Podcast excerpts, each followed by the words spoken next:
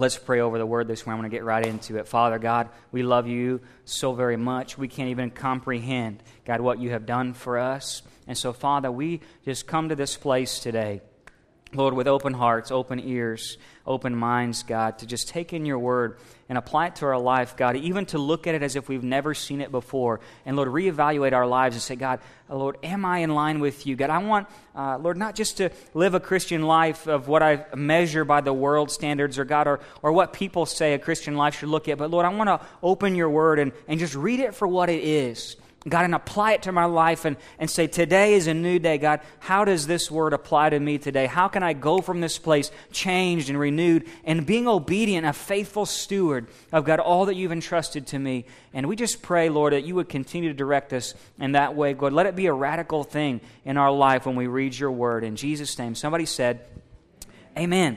Amen. Luke chapter sixteen, if you turn there with me. We are part, we started a...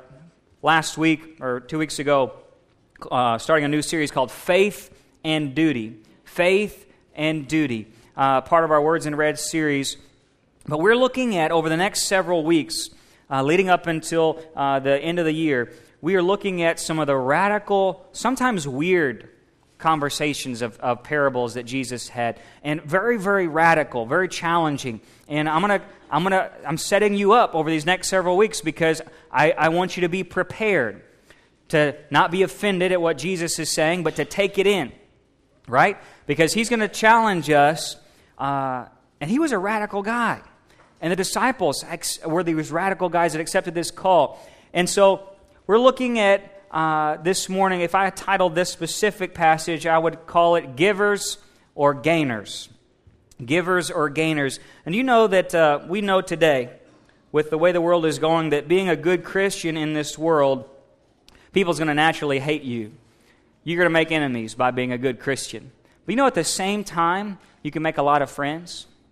You can make a lot of friends. You know, the early church was so filled with the Holy Spirit, but yet they were also very creative, very dynamic, and they infiltrated so many places. They infil- Paul uh, infiltrated governors' mansions. They were from peasants to governors. They were infiltrating all levels of society by the power of the Holy Spirit, but with some also very creative and all really clever ways that they were advancing the gospel, unusual ways sometimes that they would advance the gospel.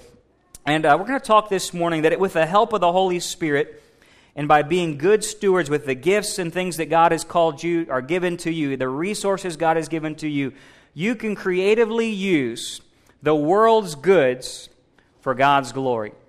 You can creatively use the things of this world for the glory of God, to win souls for Jesus Christ. We have a lot of resources we can use to see people come to know Him. And what if, here's the question for today, let this sink in. What if God's people pursued the things of God like the people of the world pursued the things of the world? What if the people of God pursued the things of God like the people of the world pursued the things of the world? What would we look like? What would we look like? Look with, look with me. Luke chapter sixteen will tell us a story this morning. Jesus gives us a story. There's this rich man who had a manager. And this manager was reported to the rich man as squandering his possessions. And he called and he said to this manager, "What is this I hear about you? Give an account of your management. For you can no longer be manager." And so the manager said to himself, "Well, what shall I do? Since my manager is taking the management away from me, I'm not strong enough to dig. I'm ashamed to beg. I don't know what to do. So I know what I'll do. So when I am removed from the management, people will welcome me into their homes." And so he summoned each one of his master's debtors. And he began to saying to the first one, "How much do you owe my master?" And he said, A hundred measures of oil." And he said to him, "Well, take your bill, sit down, write it quickly, write fifty. And then he said to the other, "How much do you owe?" And he said, A hundred measures of wheat. And so he said to him, "Take your bill and write eighty. And his master praised the unrighteous manager because he had acted shrewdly. Let's pause there. What's going on here? Okay, to be a steward, this man was called a steward. Some of your Bibles probably say steward. Steward was like the chief butler of the estate. So you think in your mind, a very rich and wealthy man. Okay, he's got a large estate, big family, lots of things to oversee. The steward would be the head butler, basically, of overall the estate. He would manage the money, oversee all the other servants, so there would be people underneath him. And he would manage, okay, how's the fields doing? Let's invest the master's money this way. How's that doing? Make sure you're doing your job. Kitchen, are you cooking the good food? Servants, are you got the beds made? He does all these things, and he was a great responsibility to be a steward. It was an honored position. Even though you were a slave, it was an honorable position. It was actually higher. You could, you were the highest of the high. You know, like you in society, you actually had more authority than even the normal people out on the street because you were the master's slave. Somebody see some parallels in here. Come on. And then, so uh, it was this honorable position. But this guy was crooked. This guy was crooked. He was accused of wasting his rich master's money. Master entrusted him all of his possessions, said, here's all the resources I have to give to you. I give them to you, use them, make sure you're increasing and doing a good stewardship with what I've given, right? But he was crooked. He started wasting, kind of pulling things in on his own. So the master finds out. He's like, you're about to be fired. I'm going through all my records here.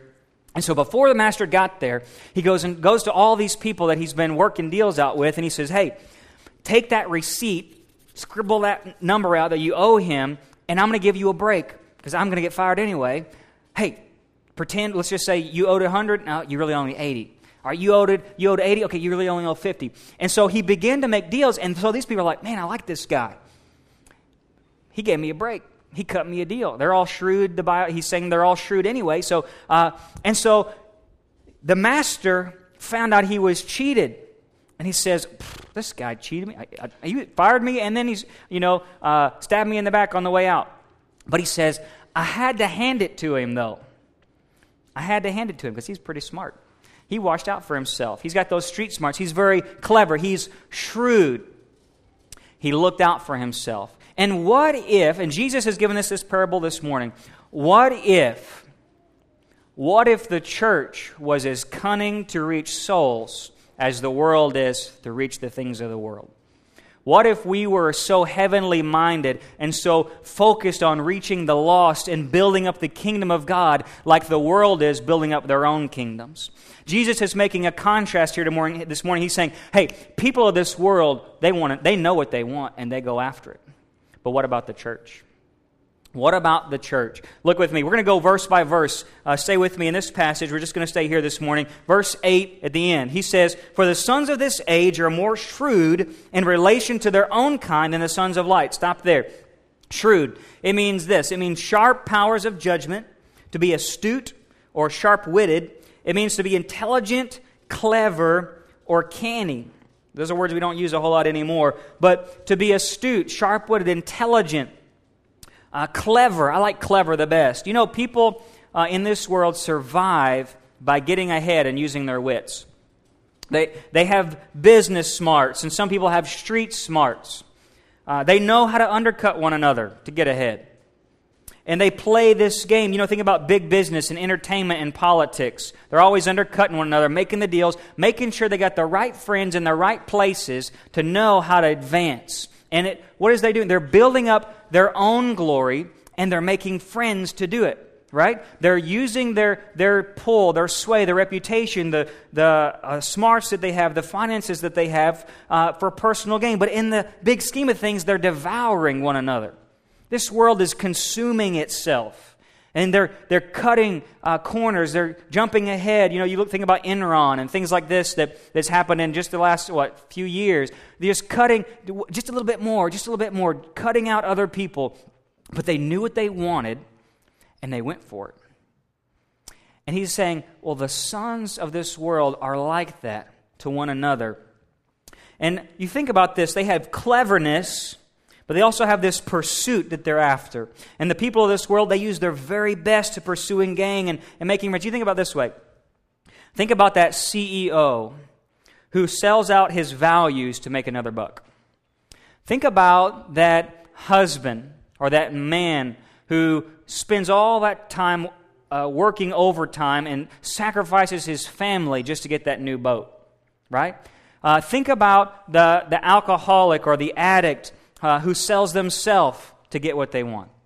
Think about, uh, if you will, the uh, the woman who suffers altering her body or will sacrifice uh, food or, or surgery just for the praise of others. This world is willing to sacrifice themselves and their everything to get what they want. What about the church? Jesus is asking us today, what about the church? What are we willing to sacrifice and to pursue? What are we willing to give all that we have to? If we were to measure today the world's pursuit of gain against our pursuit of the lost, how would we fare? If we were to look at the church in America today and say, let's look at corporate America and the church today, and corporate America is pursuing what they want and they're getting it. What about the church of America today? Are we pursuing something? Are we sacrificing for something? Are we shrewd in, in the spiritual sense? Are we clever? What if God's people had the same survival instincts as the world does for their own? What, what if we sacrificing uh, for gaining? What if we were as witty as the world and creative as the world to get what God has called us to get? Think about it this morning. Look at the next verse, verse nine. And he says, I say to you, make, this is the verse that is going to shock you. You ready? Here it goes. You prepared yourself. Y'all here this morning? It's challenging, but let's take it in, all right? Verse nine, and he says, I say to you, make friends for yourself by means of the wealth of unrighteousness, so that when it fails, they will receive you into the eternal dwelling. Some of you will say, by means of mammon, so that when it fails, they'll receive you into eternal dwelling. He says, make for yourself friends by means of mammon, unrighteous wealth, so that they will invite you into eternal dwelling. What in the world is Jesus saying here? Because some of you are thinking Heath is about to go off on some weird doctrine, right? I looked at this verse, uh, studied this verse out for the last couple of weeks. It's been stirring in my heart as I read it. And I'm like, Lord, what in the world? You're telling me to go preach to the church, go get some evil money and use it for God's glory? You're telling me to go make friends of the world? You know, I remember that verse, James four. He says, to be friends with the world is to be an enemy of God, right? Well, God, what are you? Come out from among them, be thee separate, right? Sanctified, holy. What are you telling us to do? Go make friends of the world with some money? And then I get to go to heaven? No, that can't be what you're saying. Let's look at this this morning. Look, we have to look at that. Whenever you find verses like this, you have to look at the context of before and after. And mammon, we've preached this before, mammon means the pursuit, not just of money, but it's the pursuit of gain. It's the pursuit of more, if you want to think of it that way. It may be wealth, it may be finances, it may be reputation, it may be industry, it may be uh, pride or beauty. It's the pursuit of more, the pursuit of gain, and for it's for your glory. And he's saying uh, people are, in this world, they're making friends for themselves by pursuing more for their own glory.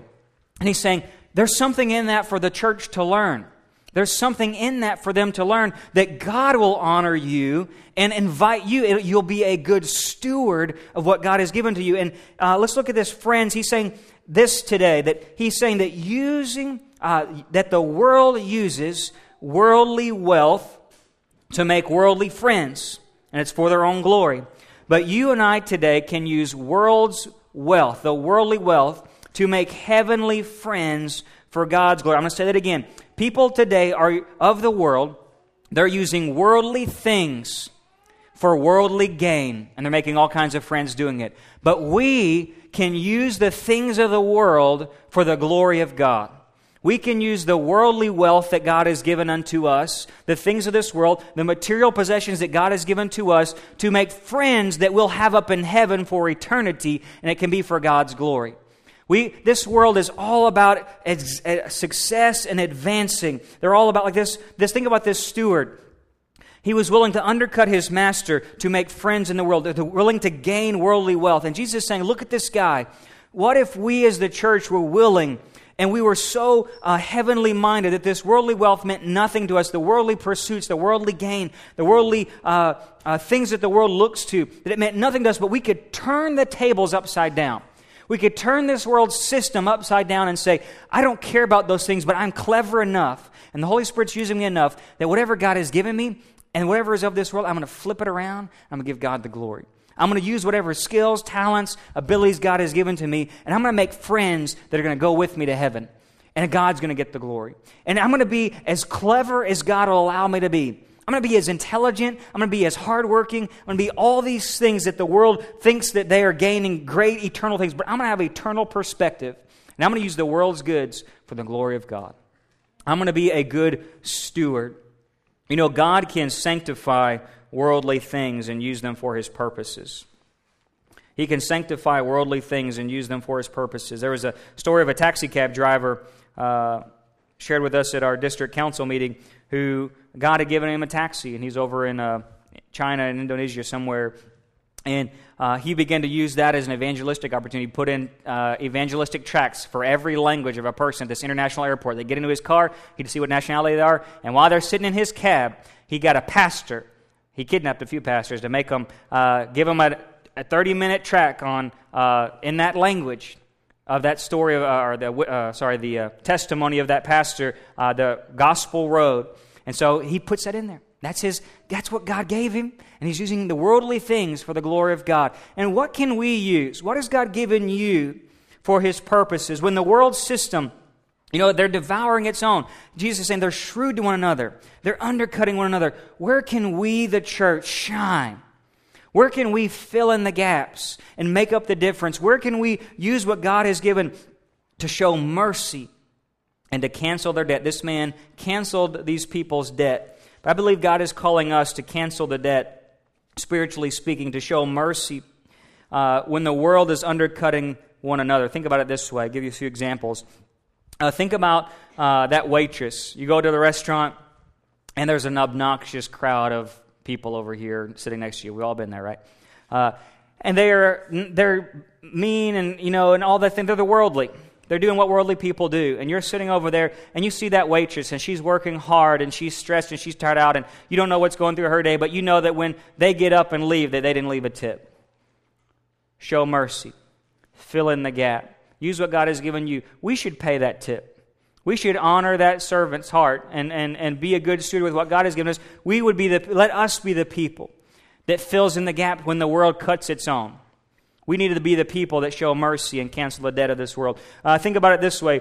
Uh, maybe you're you're working a job, and uh, the sing- there's a single mom on your shift, uh, your rotation, and, and you know that she's been out a lot with sick kids, and all of a sudden she's used up all of her earned time off, and her boss won't give her any more. We need to take that shift. We need to work in place of that person. She needs a day off. That single mom going through a hard time, we should be the type of people. They say, I'm going to make up the difference. I'm going to show mercy. I'm going to use this world system against itself, and I'm going to show them. I'm going to make heavenly friends for God's glory. I'm going to show the mercy of Jesus Christ. Think about it. It's caring for the widow in our community when Social Security better, uh, rare, barely covers her needs and when her own worldly children don't even care for her. It's working hard to take up the slack even though you have lazy coworkers, because you know serving the Lord and serving your boss is the same thing. Scripture says, serve your boss as you serve the Lord. And I honor, and I'm going to honor, even though my coworkers are lazy and I won't get any credit for it, and they're all going to, it's this team effort, but that you're working double time because they're all lazy, because you know they're worldly, but you want to serve God and you want to honor your boss, so you care enough about your company to double time it. That's Christian. That's what he's talking about here, church. Turn the world system upside down. Be a Christian uh, and clever in the way you do it. You know, showing charity in this world will not only help us make friends in, on earth, but it's going to help us become a better friend of God.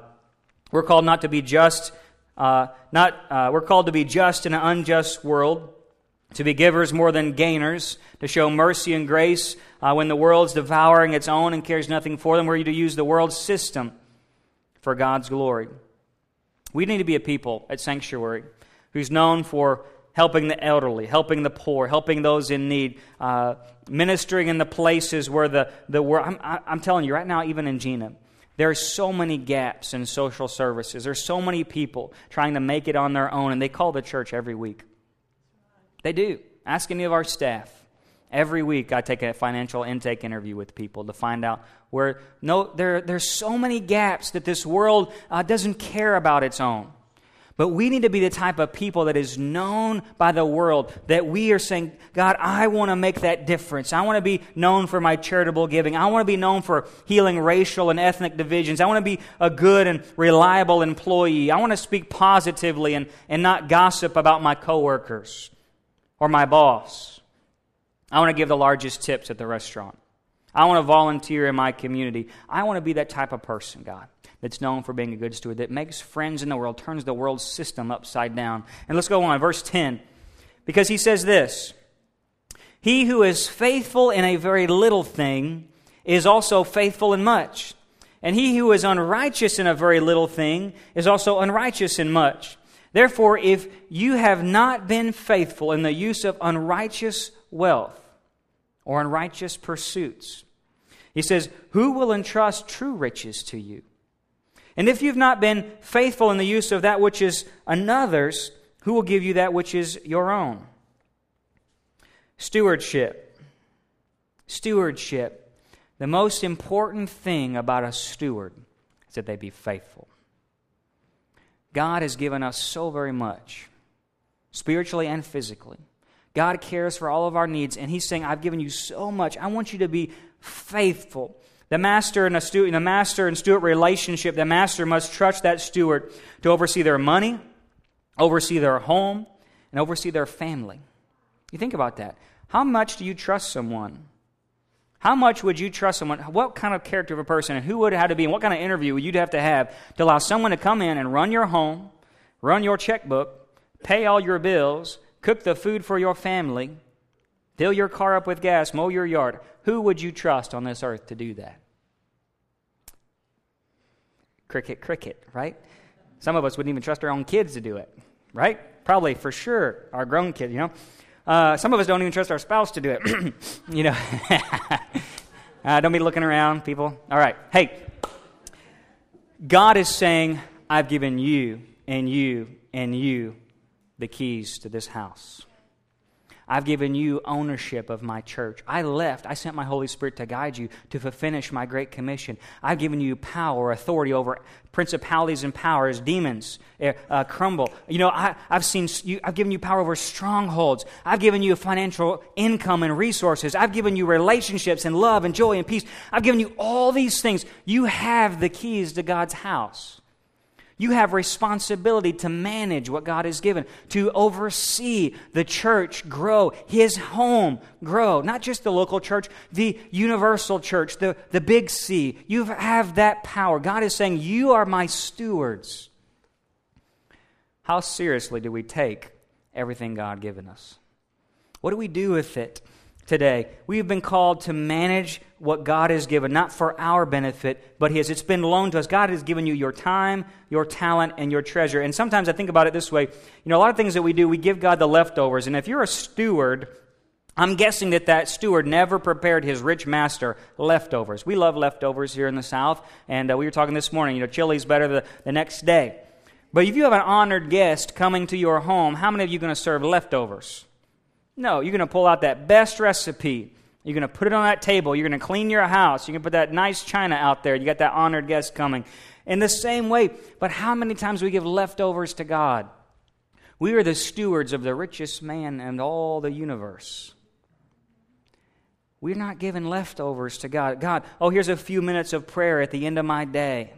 Oh, God, here's a few minutes of Bible reading if I get time this week. Oh, God, maybe if I get to go to church and fellowship in your home. And, and maybe, God, if I if I get the chance after this season of ministry, of my work, or this, this job I'm at, or that after-school curricular activity, or that hobby after deer hunting, maybe I'll get to go serve in your house and, and minister to your people. Leftovers.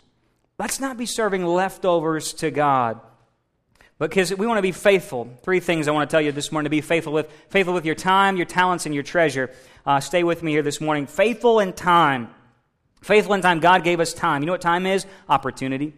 Time is opportunity. He postpones His judgment. The Bible says He is postponing His judgment and giving His church time to reach the world. And then the end will come. The gospel we preach to all the world. And then the end. He has given us time. He has given us opportunities. He says, "Church, people of God, saints of God, I am giving you the gift of more time, because I'm not willing that any should perish, but all should come to everlasting life." God is giving the church time. And it's not your time, it's not my time, it's His time.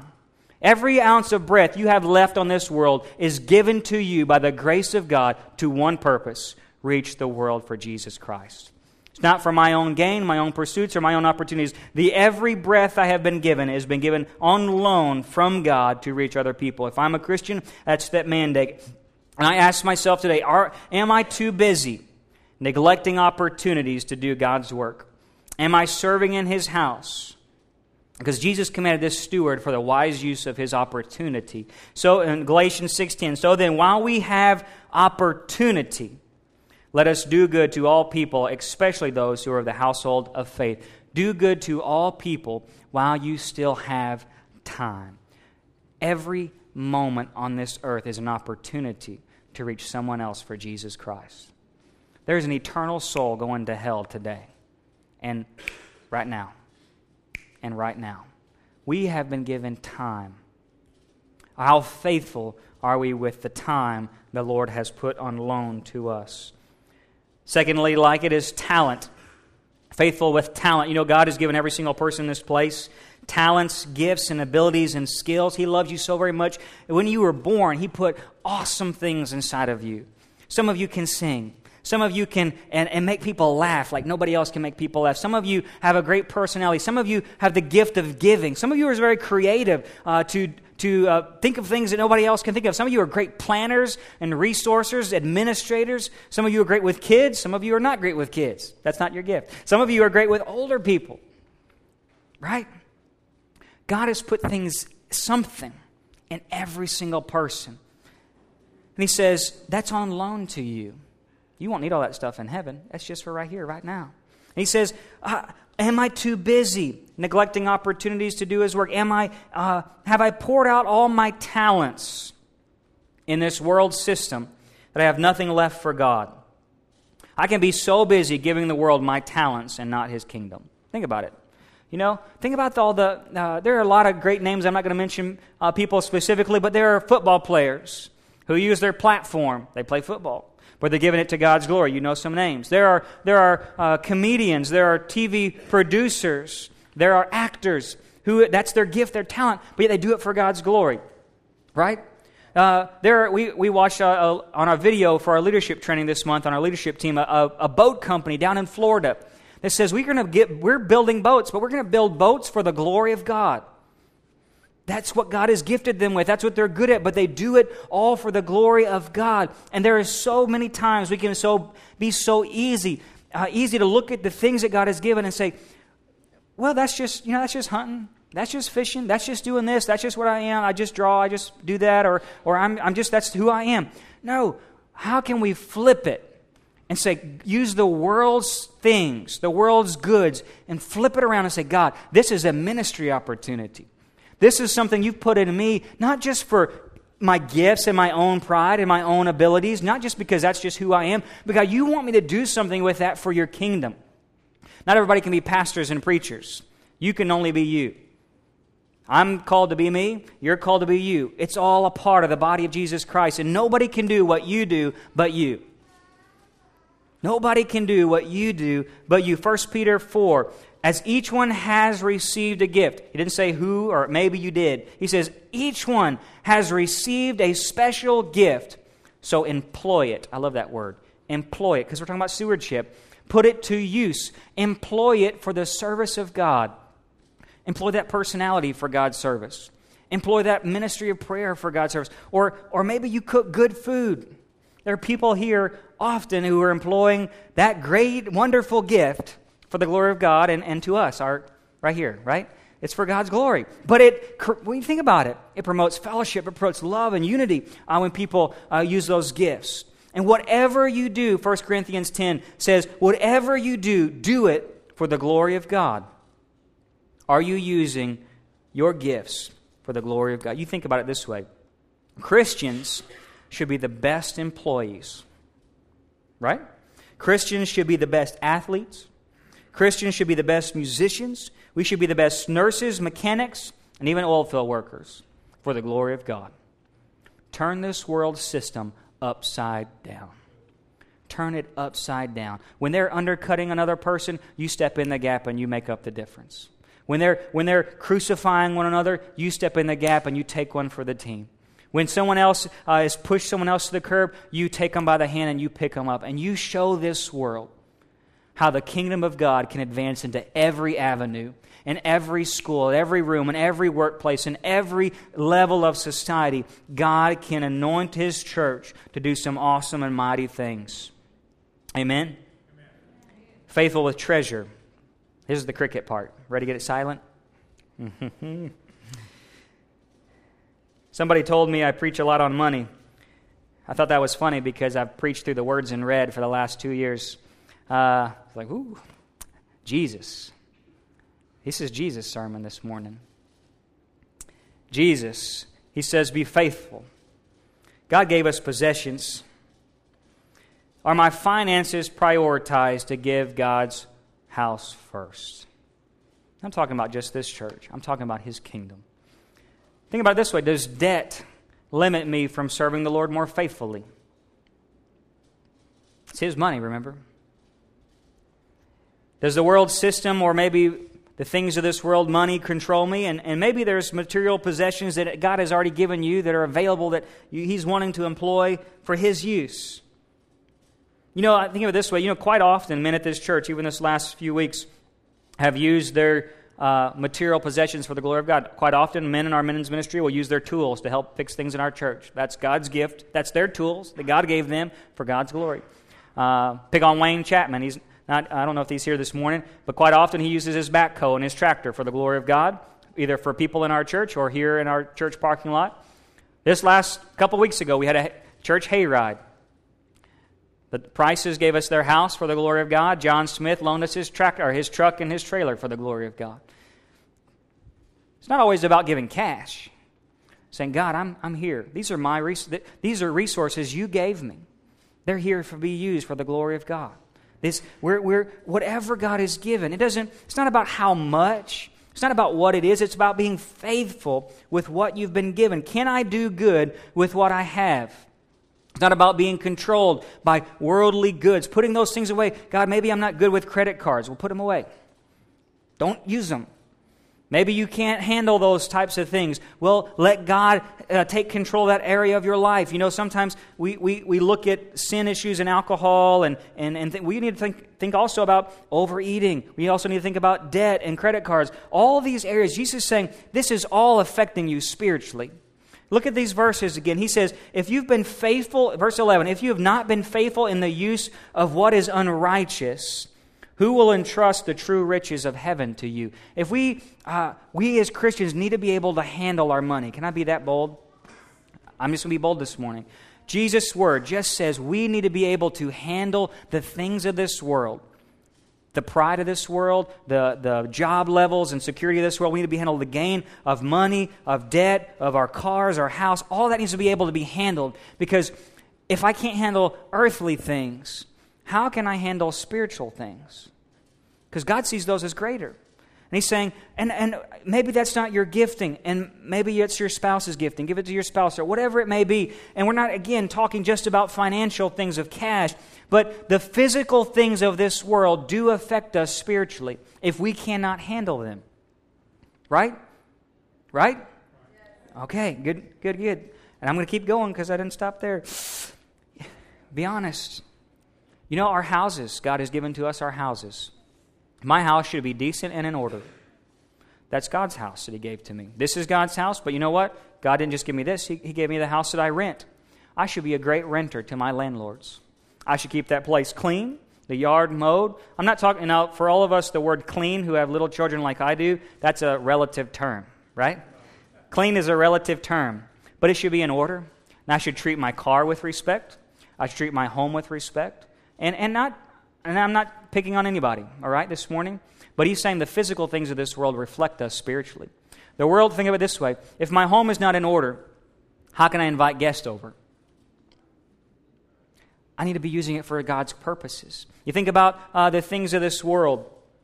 Uh, I need to be ready for hospitality if God should send me something. Think about that burdening debt. Maybe it's limiting me for a ministry that God's wanting me to start or, or, or minister to a missionary. I need to be free of those things. And in this world, it's hard to avoid debt and car payments and house payments, all those things. But there shouldn't be a burden that is weighing on my mind because that will affect me spiritually. Working out of debt so I can be a better kingdom giver.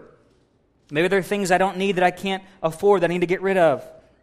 I need to be on time with my bills. You know, in a small town like us, especially when you're renting for somebody or uh, the small utility companies that we have around here, I get a reputation on how if I pay my bills on time or not. I should be a good steward, have a good reputation. And all the landlords say amen, right? No, I, we should have a good reputation to be on time with our bills, to uh, even around the marketplace in the, in the, uh, the uh, city today, to be trustworthy and a people of our word. Because if we are not of our word and keep our appointments and keep our commitments, how are we reflecting the kingdom of God? This is getting personal this morning. Down to earth. Words in red. We should get. We should be so invasive to the world system that we flip it upside down. To use the world's goods for the glory of God and say, God, how can I glorify you more? To be the best renter, the best borrower, the best lender, and God, the best giver. The church should outshine every government agency who gives. Woo. Everybody wants to hark on Medicaid and Medicare, but what about the church? Hmm. We are the ones that are called to make up the difference in a world that devours its own. We, the church, are called to be the ones who give to the poor, the needy, the outcast, the elderly, the widow. It's our job. It's not the government's job. It's the church's job. Amen? This is scripture here. Don't store up for yourselves treasure on earth where moss and rust destroy, but where thieves break in and steal. Store up for yourselves treasure in heaven. For where your treasure is, there your heart will be also. You know, those who are truly rich in God's house are rich in faith, Matthew Henry says. When I look at this world system and I see it collapsing, and, you know, sometimes this fear grips you. I, I like doomsday prepping and, you know, homesteading stuff. I read that thing. You know what? Am I more concerned about the fear of losing worldly things or losing heavenly things? Am I more concerned about losing material possessions or people going to hell? This world is going to collapse.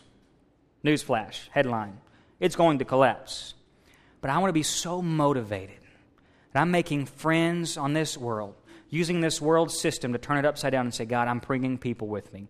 When I come home, we've got a train coming, right? There's there's a bus with, that we're going to load up, and we're all going to make it there, God, because we've been making friends. This, while this world is devouring itself and it's crumbling, we're the people who give hope. God, we're the people who turn the, we're not controlled by the things and the finances of this world or the pride of this world or the times and restraints of this world or the talents that people just squander away and they never use them for anything that amounts to anything. But God, I'm going to use my time, my talents, and my treasure. All the things that, God, that you have entrusted me as a good steward, I'm going to flip this world upside down. I'm going to bring people to heaven.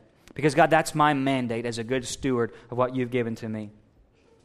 And he finally ends and says, no servant can serve two masters, for he'll hate the one or love the other. He'll be devoted to one and despise the other. You cannot serve God and mammon. You cannot serve God and gain. You cannot pursue the gain of this world and the gain of God. We cannot pursue earthly things and heavenly things. We got to be pursuing what God has called us to do. We have been entrusted God's house. We need to be using it, using the things of this world. No divided loyalty inside of us. One author said this. He said, far too many professing Christians are making the same mistake as the Pharisees in this chapter. With their lips, they honored the Lord, but with their wealth, their pursuits, they lived like the world. You may not be able to serve God and the things of this world, but you can use the things of this world for the glory of God. You can use the things of this world to serve God. Am I more concerned with gaining better houses and vehicles and guns and clothes, or I'm more concerned about showing mercy to the poor? Am I more concerned about helping the victimized and freeing the oppressed and saving eternal souls that go to an eternal hell? Because I trust in the world, the Word of God that says, when I seek first the kingdom, everything I really, really need will be given to me. And then the next verse we often skip in verse thirty-three of that same chapter of Luke. He says, sell your possessions and give to charity. Jesus was so very faithful to you and I that he became a friend to you. He became so invasive that he left his heavenly abode, got down and nitty-gritty with the world, invaded it, turned the world system upside down, and made you and I a friend. He, he didn't pursue his own gain. He pursued your gain for God's glory. He pursued you. And he's saying the same thing, guys, just as I left my heavenly abode and got down in the nitty-gritty of this dirty and vile and wicked world, I made a lot of friends, I made a lot of enemies. But my friends I made for God's glory, that we would go back up to heaven together. He pursued the lost. That's what this passage is all about. We got to get into the world, church. Get down into the nitty-gritty and flip the kingdom of this world upside down and say, God, I have my time, my talent, my treasure. I'm on loan for you. God, I want to be a good steward. I want to get invasive. Use whatever you position. You're not going to all have a pulpit, but you have a pulpit out there. You have gifts and abilities only you can do for God's glory. Miss T, would you come back?